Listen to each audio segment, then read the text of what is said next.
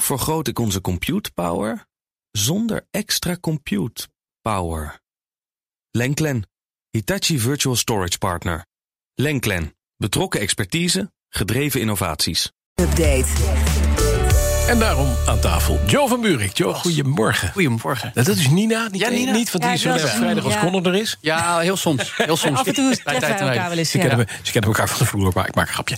Joe, goedemorgen. Mogelijk verdwijnen Facebook en Instagram uit Europa, zegt moederbedrijf Meta. Zelf? Nee. Ja, nee, notabene. Het is nogal wat. Nogal een bommetje, inderdaad. Nou. Allemaal in het kader van onze eigen Europese privacywetgeving. Gelukkig is die er. Want in de VS is die een stuk minder streng. En dus gaat het om de data-uitwisseling van gebruikers, ons dus ook, ehm, die naar de VS gestuurd wordt. En dat mag niet, want er is veel minder goede bescherming tegen bijvoorbeeld overheidsinzagen. Ehm, ja, Meta is daar natuurlijk wel heel erg van afhankelijk, zeggen ze dan zelf. Ze zeggen zelfs het zou een verwoestende impact op het bedrijf hebben als ze die Europese data niet meer mogen gebruiken. Ehm, en dan zeggen ze. Ik citeer, waarschijnlijk zijn we niet meer in staat om die diensten, Facebook en Instagram dus, in Europa te blijven aanbieden. Dat blijkt dan uit een document wat ze hebben ingediend bij de Amerikaanse beurswaakhond SEC. En ja, dat zou nogal wat zijn, hè, als Facebook en Instagram opeens verdwijnen. Dat meer er weer wat eh, beurswaarde verloren gaat dan. Nou, dat sowieso. Afgelopen week ging het natuurlijk al niet lekker van Meta. Maar nou ja, dat heeft natuurlijk ook gevolgen voor het social media gebruik hier, op zijn zachtst gezegd. Eh, het is nog niet direct aan de hand. Eh, Meta zegt ook, we wachten nog even af op de definitieve uitspraak eh, vanuit Europa. Eh, vermoedelijk komt dat in de eerste helft van dit jaar. Dus voorlopig kunnen we, als je dat wil, maar dan moet je lekker zelf weten, nog Facebook en Instagrammen. Maar wat voor wereld zou het toch worden als dat verdwijnt? Misschien een stuk Dezelfde, beter. dezelfde wereld als we nu hebben, Joe, maar dan Ja. misschien een beetje aardig. Nou, vooral denk ik voor de mensen in deze ruimte en nog wat eromheen. Maar Ja. er zijn toch ook een hoop mensen nog steeds die gewoon elke dag Lekker alsmaar blijven Facebooken, ja. op die timeline blijven Maar scrollen, kan- kan- blijven liken. Kan Twitter dit goede voorbeeld natuurlijk niet volgen? Nou, ik denk dat Twitter zijn eigen problemen heeft, maar daar komen we zo meteen nog wel Ja. We gaan eerst eventjes naar Noord-Korea. Want Ja. daar zit een meneer die ooit door de voormalige Amerikaanse president... The Rocketman is genoemd. En Ja. Mhm. niet voor niks, want hij schiet graag raketjes af. En dat doet hij niet op eigen rekening. Nee. Nee, hij gebruikt daar gestolen cryptomunten voor. Dat staat nu in een rapport van de Verenigde Naties. Tussen 2020 en 2021 zou 50 miljoen dollar aan digitale assets zijn gestolen met cyberaanvallen die vanuit Noord-Korea kwamen. Volgens een ander recent eh, rapport afgelopen maand van Chainalysis zou het zelfs 400 miljoen dollar zijn, de totale waarde.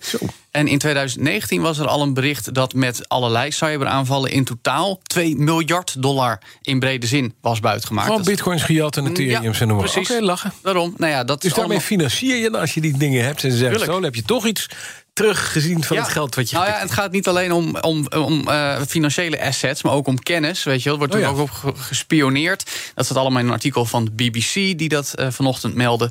Eh, die geven ook aan dat volgens monitoring de afgelopen tijd er steeds meer activiteit rond rakettesten in Pyongyang is waargenomen.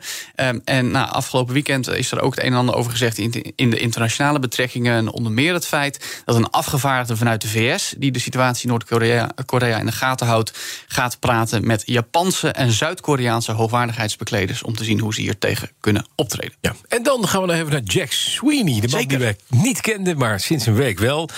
Hij is de 19-jarige student die een bedrijfje wilde beginnen... om de privévluchten van allerlei eh, high rollers... van jongens met, eh, met veel geld in beeld te brengen. Waaronder Elon Musk, die hem ook 5000 dollar bood, geloof ik, hè, als hij ze opheffen. Tuurlijk, dat is een schijntje eigenlijk. Eh, dat bedrijf heeft hij nog niet helemaal, maar wel een. Twitter-account. ElonJet. Je kan het volgen. Het heeft al bijna 400.000 volgers.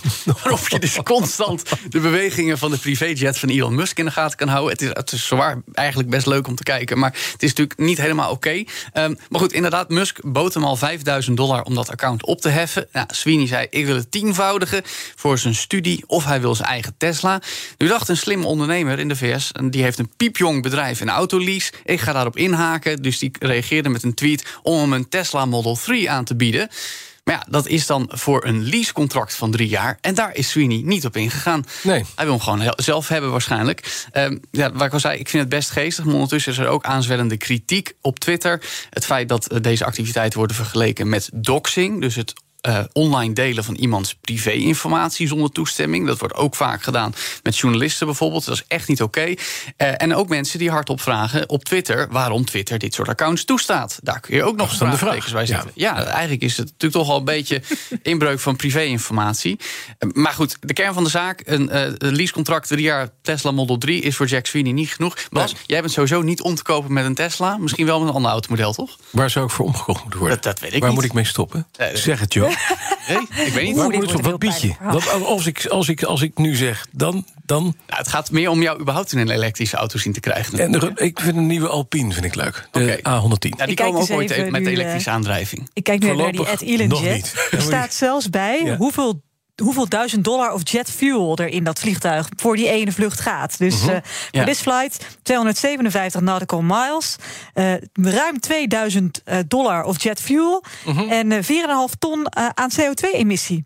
Dat zou inderdaad Elon Musk niet zo leuk vinden. Dit was Austin, Texas. Oh, ja, Ja. en voor de belastingvoordelen die daarop stijgen. Ongetwijfeld. Dat Ja, is handig. Fascinerend account dit. Dankjewel, Joe van Buurik. Tech Update wordt mede mogelijk gemaakt door de NVIDIA-expertise van Lenklen.nl. Hoe vergroot ik onze compute power zonder extra compute power? Lenklen, Hitachi Virtual Storage Partner. Lenklen, betrokken expertise, gedreven innovaties.